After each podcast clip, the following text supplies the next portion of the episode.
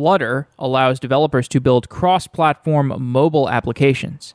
In our previous show about Flutter, Eric Seidel from Google described the goals of Flutter and why he founded the project and how Flutter is built.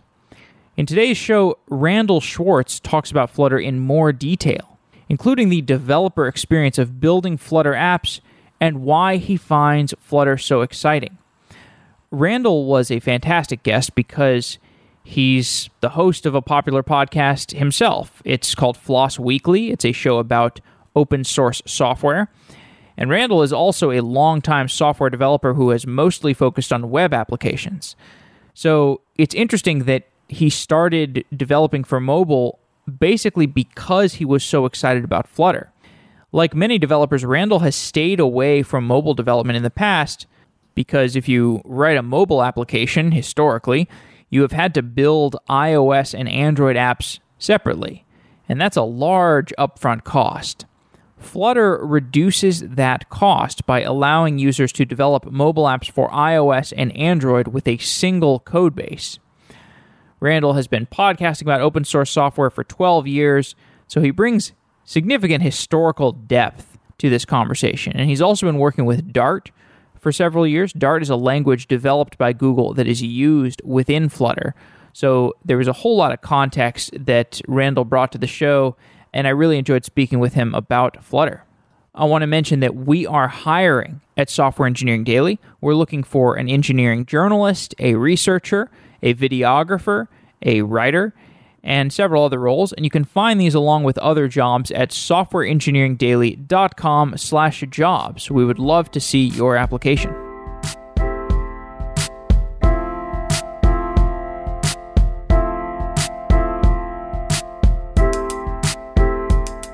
Randal Schwartz, you are the host of FLOSS Weekly. Thanks for coming on Software Engineering Daily. I'm very happy to be here. Been listening to your show for a while, so yes. Oh, I didn't know that. Okay, well, I've been listening to your show since college, so I think we're mutual fans. Awesome. I brought you on to talk about Flutter and mm-hmm. Dart, and we did a show last week about Flutter. It hasn't aired quite yet, but after doing that show, I can understand why you are excited about this project. Why don't you explain from your perspective why is Flutter an exciting project? Okay, well let's go back a little bit because we have to talk about the history of Dart as well because that tails right into it. So I've been tracking Dart I think for about 6 years now. Dart was originally created by Google as sort of a, a potential replacement for Google Web Toolkit, GWT, they call it, which is basically using Java on both server side and client side, a subset of Java that could be compiled down to JavaScript so that they could do their typically single page applications. And that's the kind of thing that you would see if you went to Google Mail. You know how you press a button on Google Mail, you're not taken into an entirely different web page. It stays on the same page effectively, although different parts of it show up and disappear. That's a single page application, uh, SPAs. That's all the new rage now these days. So Google created Dart as a way of having a much more modern language, an easier to use language in place of Java as the client side compilation. Java is semantically huge, and so they had to stay with a semantic subset to be able to go to JavaScript. One of the unique features of Dart is that it is semantically entirely encompassed for JavaScript. There's nothing in Dart that cannot be compiled to JavaScript. So you write a program in Dart, you're happy with that.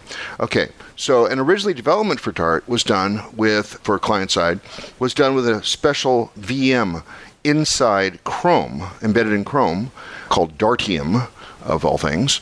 And that was interesting. But one of the things that the Dart team did pretty early on, and I'm really happy that they did this, is they decided, well, we're not going to get a Dart VM in Safari. We're not going to get a Dart VM in Firefox. We're not going to Dart VM, especially in uh, Internet Explorer.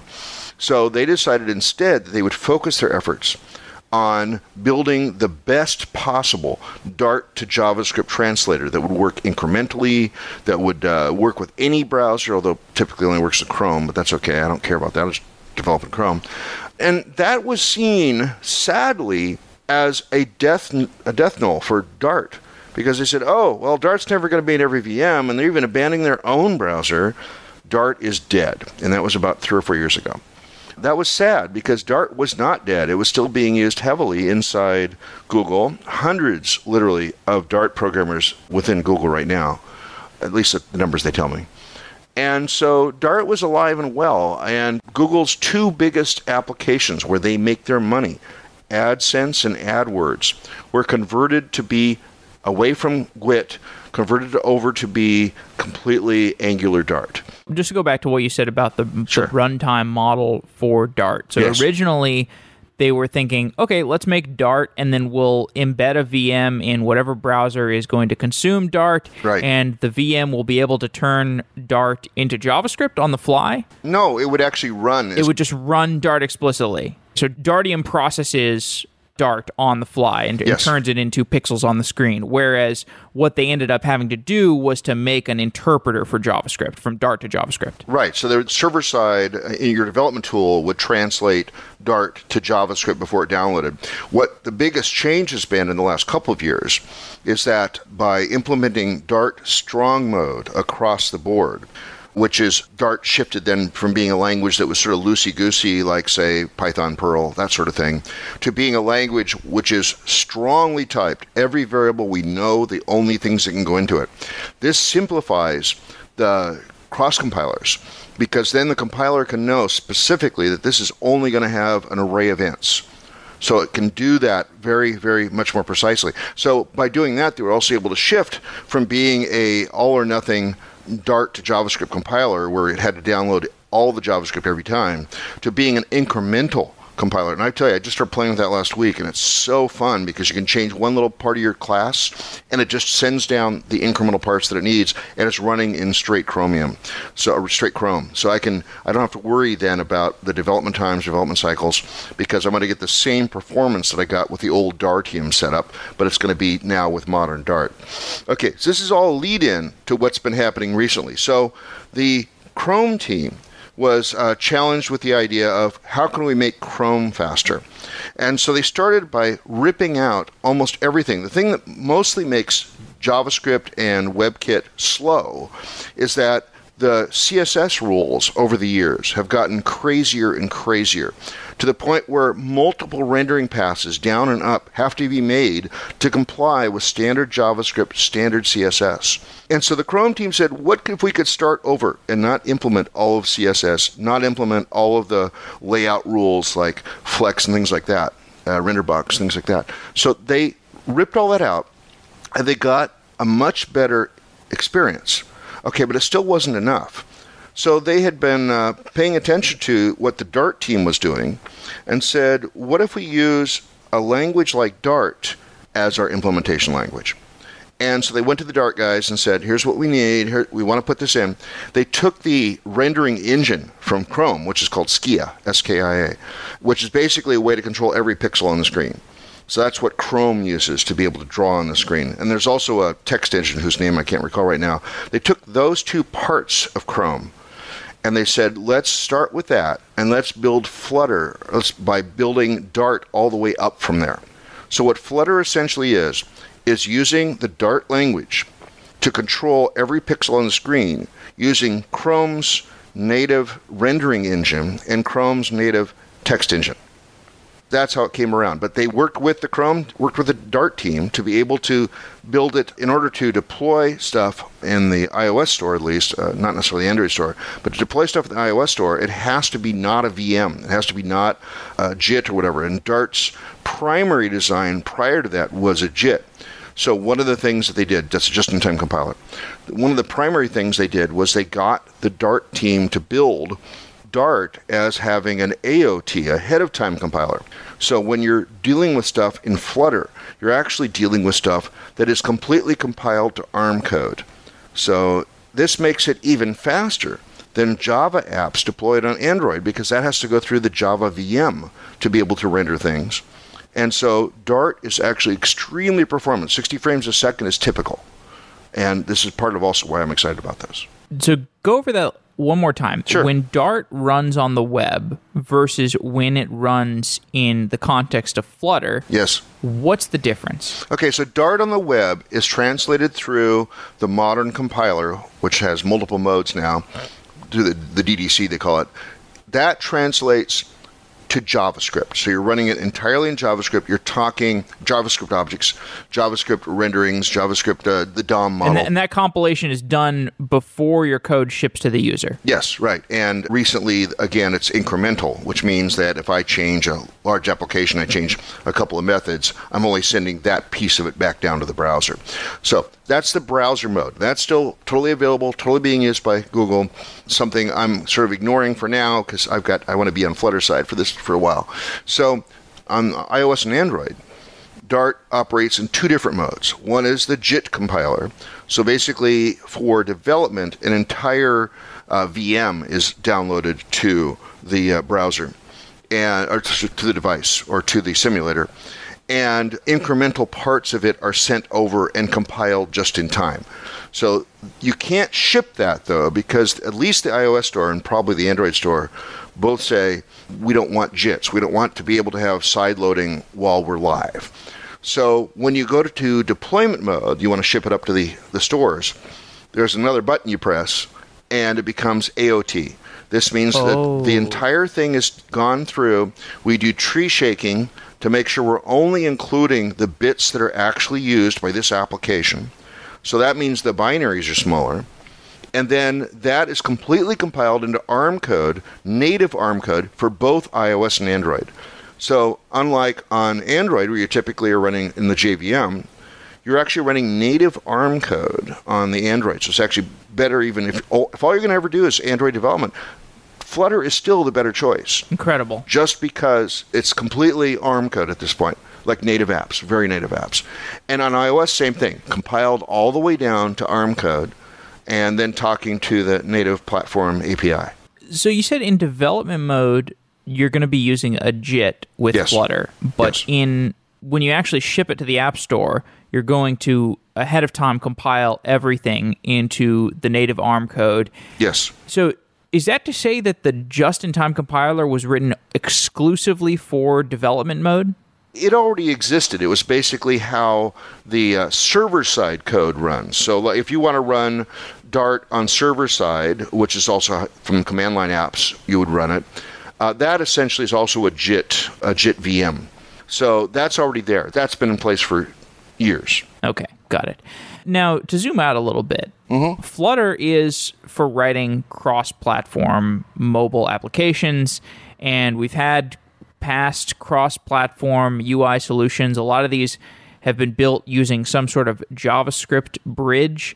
Mm-hmm. I went over this a little bit with the Flutter show that I did last week, but could you contrast Flutter with the previous cross platform solutions and just give a little emphasis for why this is such an impressive and important project. Okay, so originally, the most classic way of writing for both iOS and Android has been to write a JavaScript application that would talk to the native WebKit. So the WebKit on iOS and Android are fairly similar. Basically, you're manipulating the DOM with your JavaScript there has to be some sort of way to gap across to getting input events. So, for example, accelerometer or GPS or anything like that. So, there are ways where those events are sent into your JavaScript code, injected in your JavaScript code. But basically, what you're doing with the JavaScript is manipulating the DOM. Okay, and so the problem with that, again, is the same thing the Chrome team came up with a couple years ago before we started Flutter, is that that's an expensive thing to do. The, the, the, the DOM has become so rich, so powerful, that the semantic bundling is dangerous. It's just too expensive to use consistently. And that's why we get slower and slower web applications, for example. So the first step to fix that was uh, I forget what projects this was, but basically, instead of using WebKit to do the rendering, there was a bridge inserted between the JavaScript code and native widgets. So, in other words, on iOS, you would use the widgets that look like the natural iOS app widgets. And on Android, you would use the Android native app widgets. Later in life, of course, all, those all became material widgets. So, you would also then have to design your app so that it would be compatible with both. To some degree, that was provided by the platforms and made it better. Okay. The problem with that bridge is that you're still going from the native input events through a JavaScript bridge then back through JavaScript to control the native widgets. So you go through two different levels of bridges, and the responsiveness was uh, appropriately diminished because you're going, you know, anytime you change semantics, anytime you change semantic layers, you have the problem of, of being uh, impedance mismatch. That's the word I'm looking for impedance mismatch. Okay, so how Flutter differs from all that is that the input events are being delivered through uh, local Java or Kotlin or Swift code directly into Dart. It's Dart all the way up and all the way back down to the point where Dart is then talking and drawing pixel for pixel everything at once using Skia. So there's no double bridge problem. There's zero bridges. It's basically local events immediately injected into Dart, immediately written back as widgets in the display screen. What does this do for the developer experience of creating native cross platform apps? Well, for one, since you're controlling with the same construct, the same Dart code, you're able to get pixel for pixel control on both iOS and Android. And it's complete control. You want to have a button that blinks green when you press on it. And there's nothing like that that does it right now. You can basically drill down. The code is entirely Dart. The IDEs, you can select a class of something you're trying to implement, and it goes down and shows you the exact source code. And because it's all Dart, all the way down to the pixel level. And so you can see how the current widgets are implemented. You can subclass those, you can override those, you can even modify those if you don't like the way they work. So while the default widgets are sort of use a material interaction, uh, you can basically do anything you want. I mean, it, it's completely controllable all the way down to the pixel level. I haven't done very much mobile app development, but my intuition is that there is tooling in each ecosystem. There's tooling in the Android ecosystem, there's tooling in the iOS ecosystem, there's probably some components that Apple has developed, some components that Google has developed for Android that make it easier for developers to have kind of a drag and drop experience for building their UIs. Mm-hmm. Does Dart have to recreate all of this stuff from scratch for their development experience? Actually, it's interesting. It's interesting you ask that. So, the thing about it is that the Flutter team has been very, very interested in completely mimicking the native Android experience, including, and this was amazing, they took high speed video camera images of people doing things on an Android phone, and they reverse calculated what the formulas would have to be to get that exact acceleration, that exact view, everything. And what's funny is they sent that back to the Android team. They went, oh, that's an even simpler formula than we were using. oh. so it's been an amazing experience to, to, see the Flutter team working together with the Android team to wow. make sure that's there. And so, yes, so they're very, very interested eh, on the Android side, especially because that's their, you know, that's their bread and butter right now. They're very interested in making sure that everything you're used to. But here's the plus side of this. So Flutter ships with material components according to the material design. In fact, uh, the Flutter team is, is a, is a first class customer of the material team. So they, they work very closely together. Okay, so you can ship material apps on platforms for Android that go way before material was ever introduced on Android. Which is really amazing. It means you can have the same experience all the way back Whereas instead, you know, like typically you had to have some sort of shims and stuff as you went older and older uh, releases. Same thing with iOS, you had to have shims to go back, back, and back. But the only thing that's really running with Flutter is the rendering engine and the text engine, and that's going to be the same no matter what platform you're on. Are there some limitations to the Flutter developer today? Is there some subset of the totality of applica- of mobile applications that you could build that are exclusively like that's the subset that maybe you should write apps for Flutter and maybe the more expressive, the more ambitious apps you should stick to native code? Well, Flutter is primarily intended at this moment for being beautiful 2D uh, interactions. So it's not a 3D thing yet. It's not going to replace Unity because it's not designed to do that yet. Not to say it's not going to come along, but it's really about building the perfect interface for your typical, you know, text and, and visual based opportunities. Now, just recently they released somebody released a sort of a 2D animation thing that was really kind of cool. So that got some uh, play at, at Google I/O. Uh, I haven't had time to watch the detailed videos on it, but it looks like that's going to be interesting, where you can start doing animations and stuff like that with. Uh, with but again, it's still 2D, not 3D yet. Have you talked to people who had invested a lot in using React Native in their apps, and have you heard any responses from them on what they think of Flutter? I've read many, many uh, blog posts about that very thing, and, and again, React Native is great, except first you're writing in JavaScript, which is a legacy language, has its own quirks. I won't ask you to name all the different ways you can say true and false in JavaScript because that would probably embarrass both of us. In in Dart, there is exactly one way to say true, true. Exactly one way to say false, false. If three, it blows up. It, that is not a true or false value. So there's that. So you have to write in JavaScript, and not only that, that still has to cross this bridge. So React Native, even though you're compiling to ARM code, you're still going to have to cross this bridge that talks to native widgets I forget whether uh, React Native is native widgets or WebKit. I think, yeah, it's native widgets. But it still has to talk to that. And you still have to deal with the iOS versus Android problem. So there's that too. So the blog posts I've seen of the people who have shifted from React Native over to uh, Flutter have been very positive. Of course, I don't know, maybe I'm not reading the ones that are negative, but I do say it's probably pretty positive. You were using Dart before you started using Flutter, and you've been programming for, I think, like 30 or 40 years, something. You've, you've been programming for a really long time. So yeah. you have some history on programming language preferences, and you, you're capable of contrasting languages uh, between each other. How does Dart compare to the other languages that you've used? Well, it sort of makes me feel like I did in my Smalltalk days. So I was programming in Smalltalk in 1981. So way back to the first release, which was 1980, I was actually working for a company that had access to it in 81. A Dart feels a little like that in that everything's an object, but it's got familiar syntax. I mean, it's it's similar. Anybody who knows Java or C Sharp is going to be able to stare at Dart and go, "I know this." You know, this is mine. I know this. And that's deliberate. Google was not set out to be innovative with this language. I mean, they already had Go, which was covering a space for them that they really liked.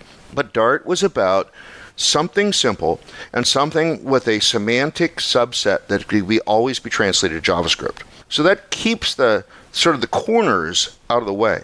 But out of the box, it has promises and streams and strong typing, the kind of typing where you can specify that this takes a subset of that, oh, uh, generics. So it has that out of the box. And being able to build a large application in the small and share stuff. And also out of the box, we've got uh, the infrastructure. Uh, the pub, pub.dartlang.org, is the equivalent in Perl of the CPAN and already has you know thousands of uh, reusable modules uh, some of which are reusable even for Flutter and for server side and for client side. It's already got that ecosystem in place, and there are quite a few Dart programmers. Dart hasn't hit 2.0 yet, Flutter hasn't hit 1.0 yet, but my sources reveal that uh, basically those will happen pretty much the same week. It's coming soon. And Dart also has a, a garbage collector that's pretty important to Flutter.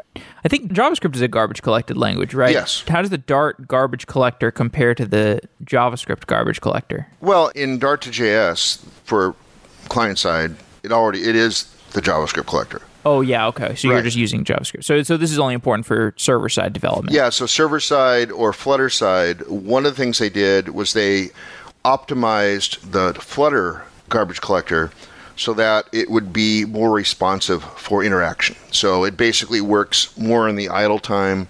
It runs, I think, in a separate thread, and it just works really well. So yeah, it's it's optimized for the best possible behavior on uh, mobile apps. Now, so when you're compiling to ARM code, they must have a. I guess the garbage collector can run in that case because it's it would have to Dart to ARM, right? And you're saying since since it's not going through the JVM the language is more performant. Does that include the garbage collector? Yes, because so, so essentially there's some small part of the VM that is also shipped. And part of that, of course, is the, the management of promises and streams and, and threads and garbage collection. So that's all, that part of the VM is a constant that goes into the native ARM code. Okay, interesting. So Dart, it also has a lot of nice asynchronous programming features. So like I know my my front end JavaScript code frequently involves callback hell for asynchronous network programming. Does Dart solve any of the callback hell that you can have in JavaScript? Well, it's as I said before. It basically, uh, promises and streams are first class elements of the language. So if you're familiar with, I think they're called futures in JavaScript.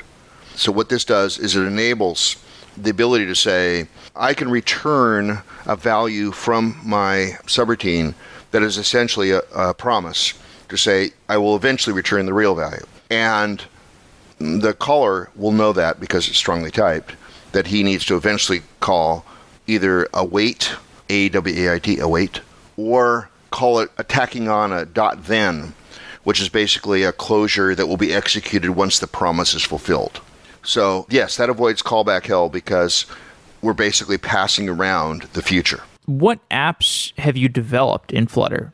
Oh, I wish I could say there were many. I am working on probably about three or four things right now, but there's nothing of mine in the Play Store yet, so sorry. Had you done mobile app development before, like in iOS or Android? No, and this is really the big deal for me with Flutter is that I'm empowered now to develop on mobile.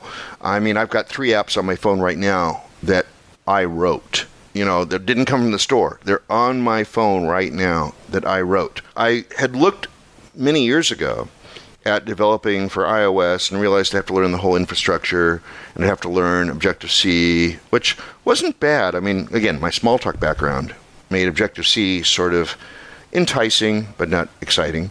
And then for but if I ever wanted to go to Android and cover the entire, you know, 80% of the mobile market, I thought, well, then I have to learn Java, and I don't really like Java. I've never never liked Java and I thought, well, if I'm going to really develop for, for all the markets, and then not only that, not only Java, you'd have to also learn the whole infrastructure on that side. So different tooling, different uh, application interfaces, things like that. I am empowered by Flutter to be able to write code that does exactly what I want and runs on both iOS and Android without doing more than pushing a couple buttons.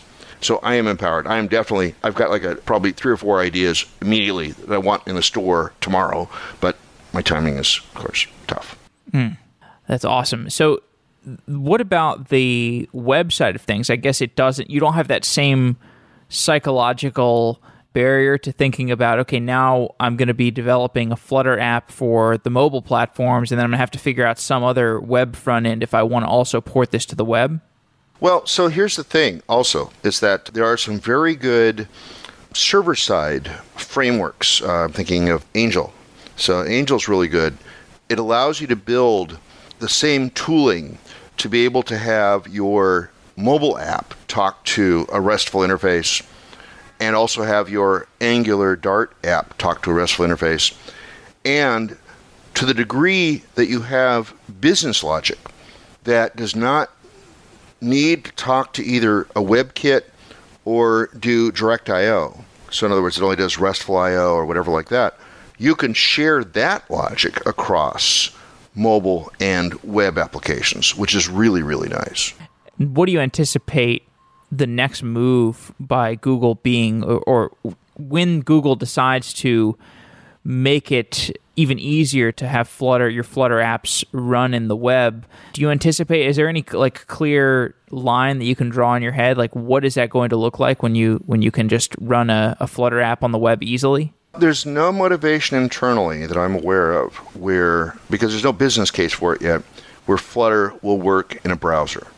That's not the case because Flutter is basically talking strictly to the Chrome Skia. Now, that's not to say that third parties haven't done this. So they've actually built Electron apps that are basically running Flutter because all Flutter needs is a canvas. So once you have the canvas, you can paint on it. And so there are third parties doing that, but that's not that's not in Google's business model right now. It's like so where Google's going with this is they're clearly committed to Flutter. Hundreds of developers working on Flutter internally. I know this. So hundreds of developers working on Flutter. They're committed then to the iOS and Android platforms. They're committed to Angular Dart because they've replaced AdSense and AdWords away from GWT over to Angular. And so that's absolutely in their bailiwick.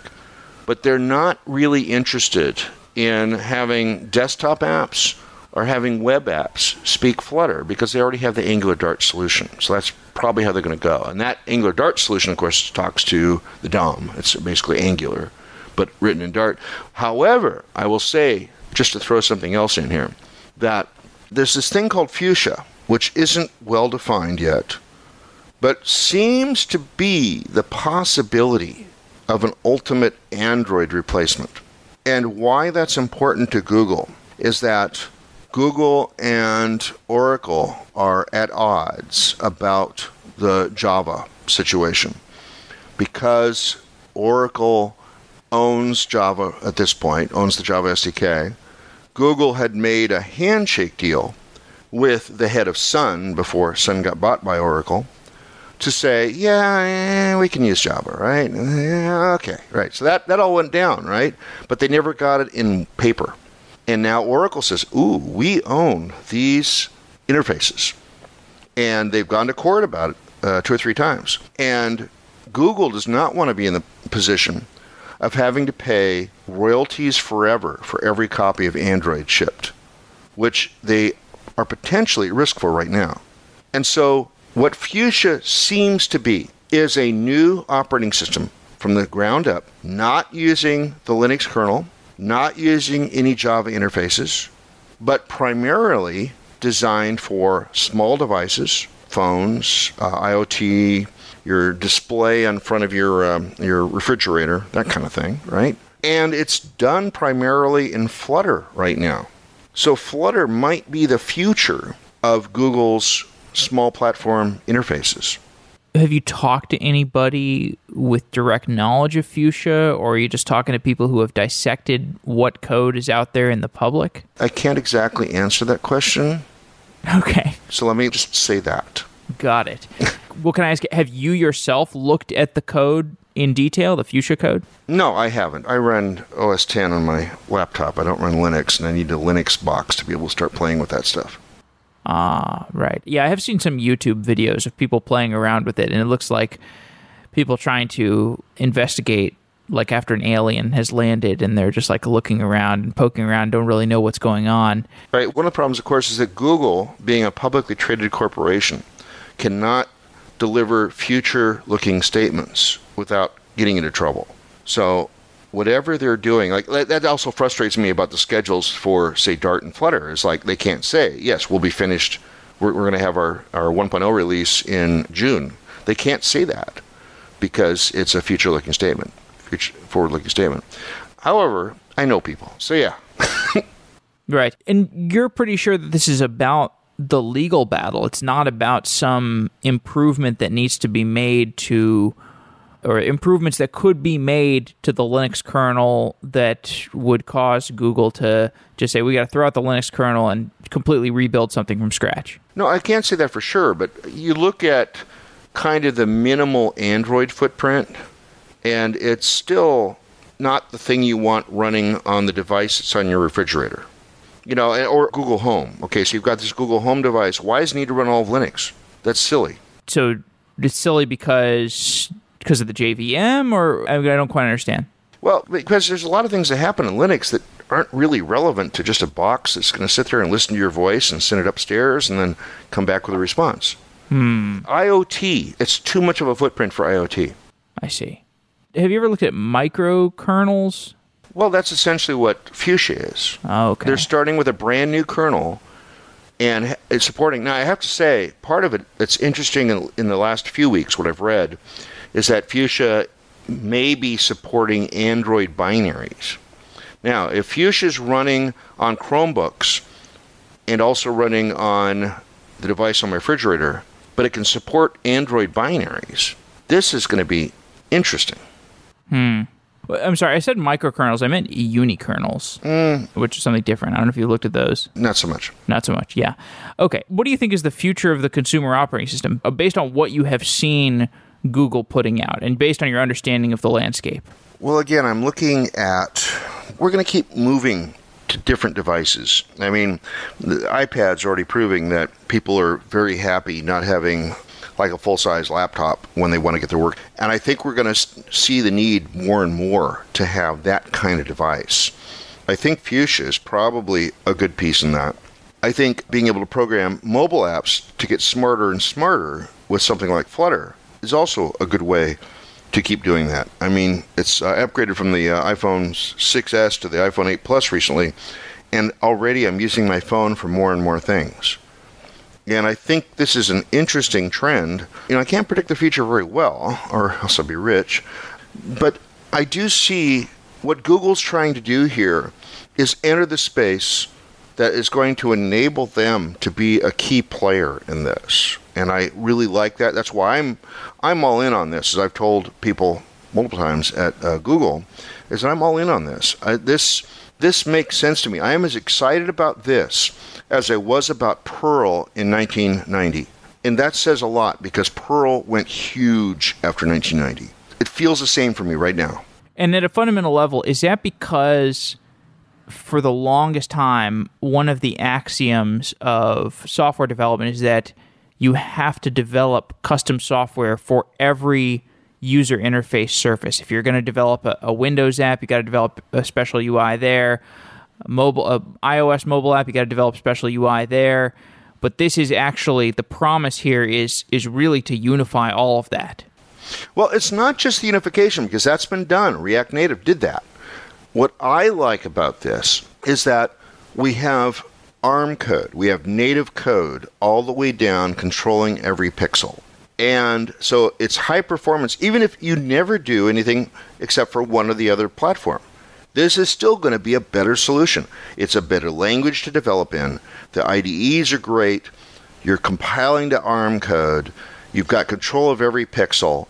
It's entirely a, a reactive, not to confuse it with React Native, but a reactive uh, widget tree all the way down designed by people who this is their third or fourth system. This is not a first system application. Right. This is people who have had to do this over and over and over again and said, boy, if we could only do X. And they did X and they did Y and they did Z, and this is Flutter.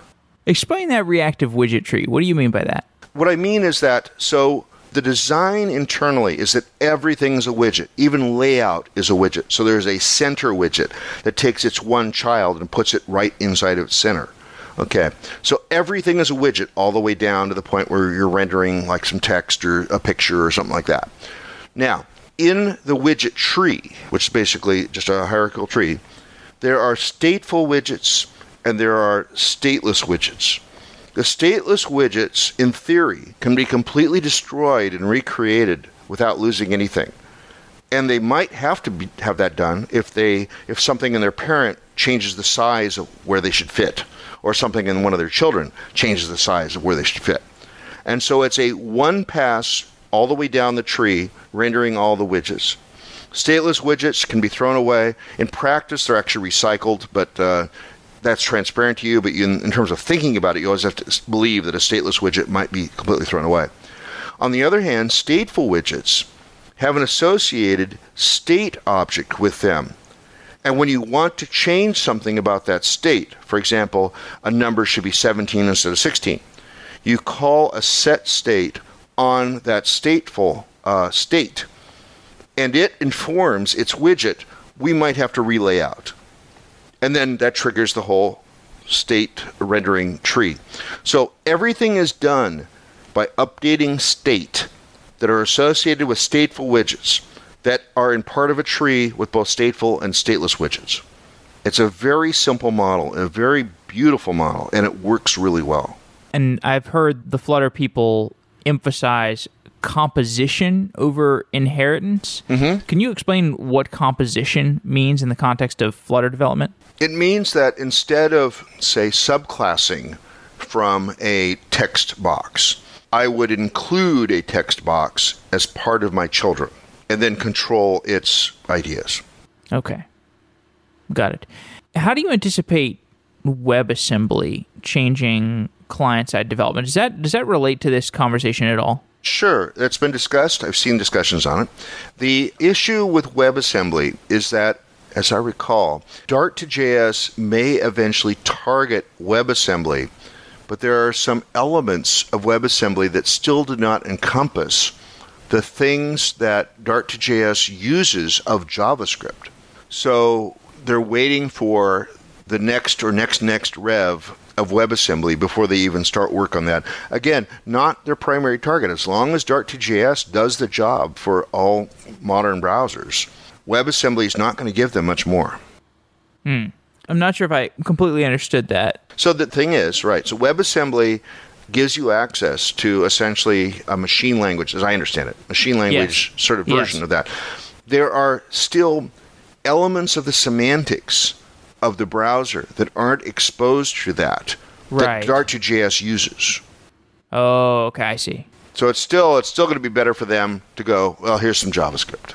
I see. So so you're saying WebAssembly is a lower level language that today different languages can cross compile to. So sure. you can you can compile your C code, or your Rust code to WebAssembly, and it will run in the browser, which is amazing. Like running your Rust or your C code in the browser, that's fantastic. If you wanted to run Dart to J, if you wanted to run Dart code on WebAssembly, if you wanted to compile Dart to WebAssembly, you would first have to compile it to to JavaScript, I guess, today? No, no, no, no. But the thing is, there's, yes, you could do it that way too. But the big thing is, what people are asking for, of course, is direct Dart to WebAssembly. But yeah. the problem with that thing is that it's not, first off, there's, from what I understand, there are some semantics still missing from WebAssembly that are needed to do what Dart needs of the target platform. But also, because that's still missing, there's no motivation for anybody at Google to do that. Now, it might mean third party can do that, but you know, you got to understand that Google has, you know, Google's got to pay the bills, and they're only going to do the things with Dart and Flutter and Fuchsia that make sense to them in terms of an overall business strategy. And that's not one of the things that they're aiming for. And that's because because Dart to JS is already good enough. Ah, okay, Dart to JS is already good enough, and yep. and that is what Angular is using. Yep, Angular Dart. Yes, Angular Dart, which is not Angular. That, that's two separate projects now. They were originally working from one TypeScript base, but they realized that there were things that the Angular JS team needed that were not needed when you were in Dart because the language is better, and so they actually split. The, so there's no intent at this point of synchronizing and keeping in sync AngularJS and Angular Dart. Some call that a loss, but I think Angular Dart, in the meanwhile, has moved in some really great directions, and so I'm happy that I get to play with Angular Dart. Who is Angular Dart for, and who is Angular JS for? Well, Angular JS for people that want to code in JS, JavaScript, and love the classic. Although, here's the thing: Angular JS has gone through a couple of revs that have actually upset a bunch of people because yeah. they went through some incompatible revs, right? Right. Angular Dart has done similar things, but Angular Dart is what Google is building AdSense and AdWords and a bunch of other properties in. So Angular Dart will be around tomorrow. We can guarantee that.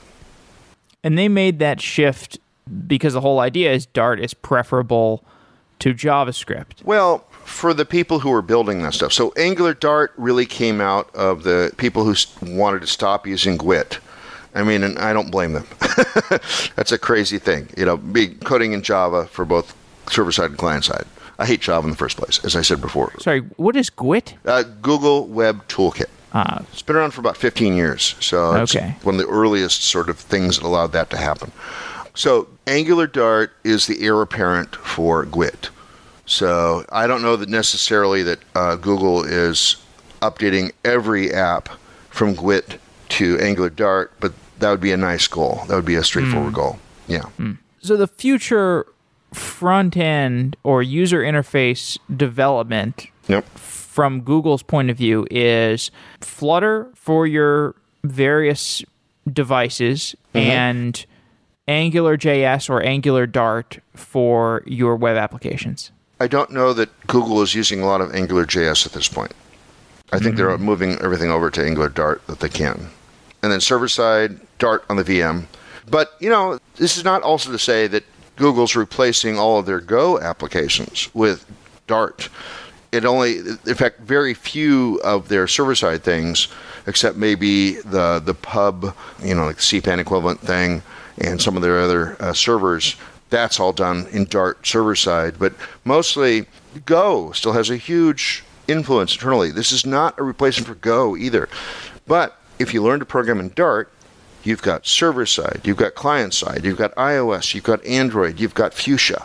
So you've got five platforms that you can code for. So Dart has become one of those blessed languages within Google. So I guess now Yes. it's what Dart, Python, Java, is Go. it Go? Those four Yeah. languages. Those are languages you can write backend applications in at Google. Yes, I believe so. I'm not a Google person, so I don't know. Sure, sure. What would be a good application to write in Dart server side? Like, why would you write a web server in Dart versus Go or Java or Python? Well, again, so the Angel framework is really nice, and I'm written by a like a 18 year old kid who's just like been doing amazing work for this stuff. Toby, he's he's, he's awesome. So he wrote a framework that allows for RESTful API calls and talks directly via ORMs to Postgres at least. I forget the other ones he talks to, uh, SQLite or something like that. But what's great is then if there's business logic that doesn't need to talk directly to the database or doesn't need to talk directly to WebKit, you can take that exact same business logic and put it in your Angular Dart application. So, in other words, you can pre decide whether this set of fields makes any sense. And then before you even send it. So, you can do form validation client side, browser side, and use that exact same logic server side so somebody can't trick you and say, well, I really want, you know, this shopping cart to cost zero, right? right. which is everybody's dream. So that's the great thing is that you can write server-side applications and drop them into any of the cloud uh, providers, and that's all written in Dart.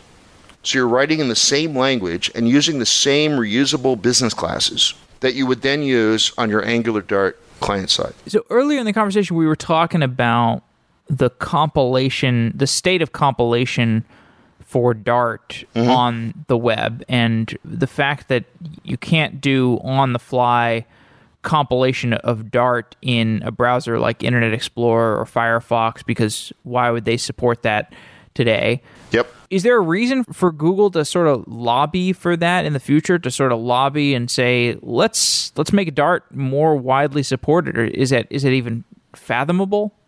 I don't think they'll ever need to do that. Part of the effort starting a few years ago when they said we'll we now recognize that there'll never be a Dart VM in every browser is that they made the Dart.js compiler be incremental and be better. It got faster. I mean, you, there's benchmarks from back then till now that show that they were getting better and better Dart code.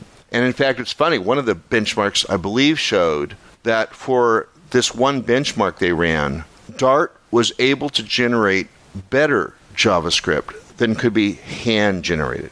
And it's because the Dart analyzer could look out and see this was only ever an int, and it figured out optimal things to do with that.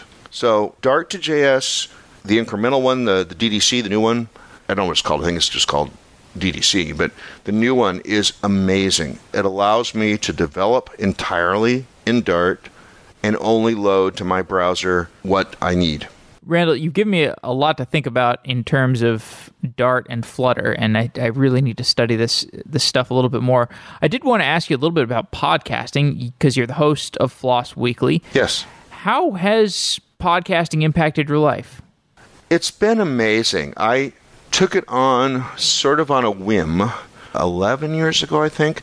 I work closely with my friend Neil Bauman, who produces conferences on cruise ships. And I started doing Geek Cruises Newses for him because I was inspired by my friend uh, Leo Laporte on one of the cruises to start doing this.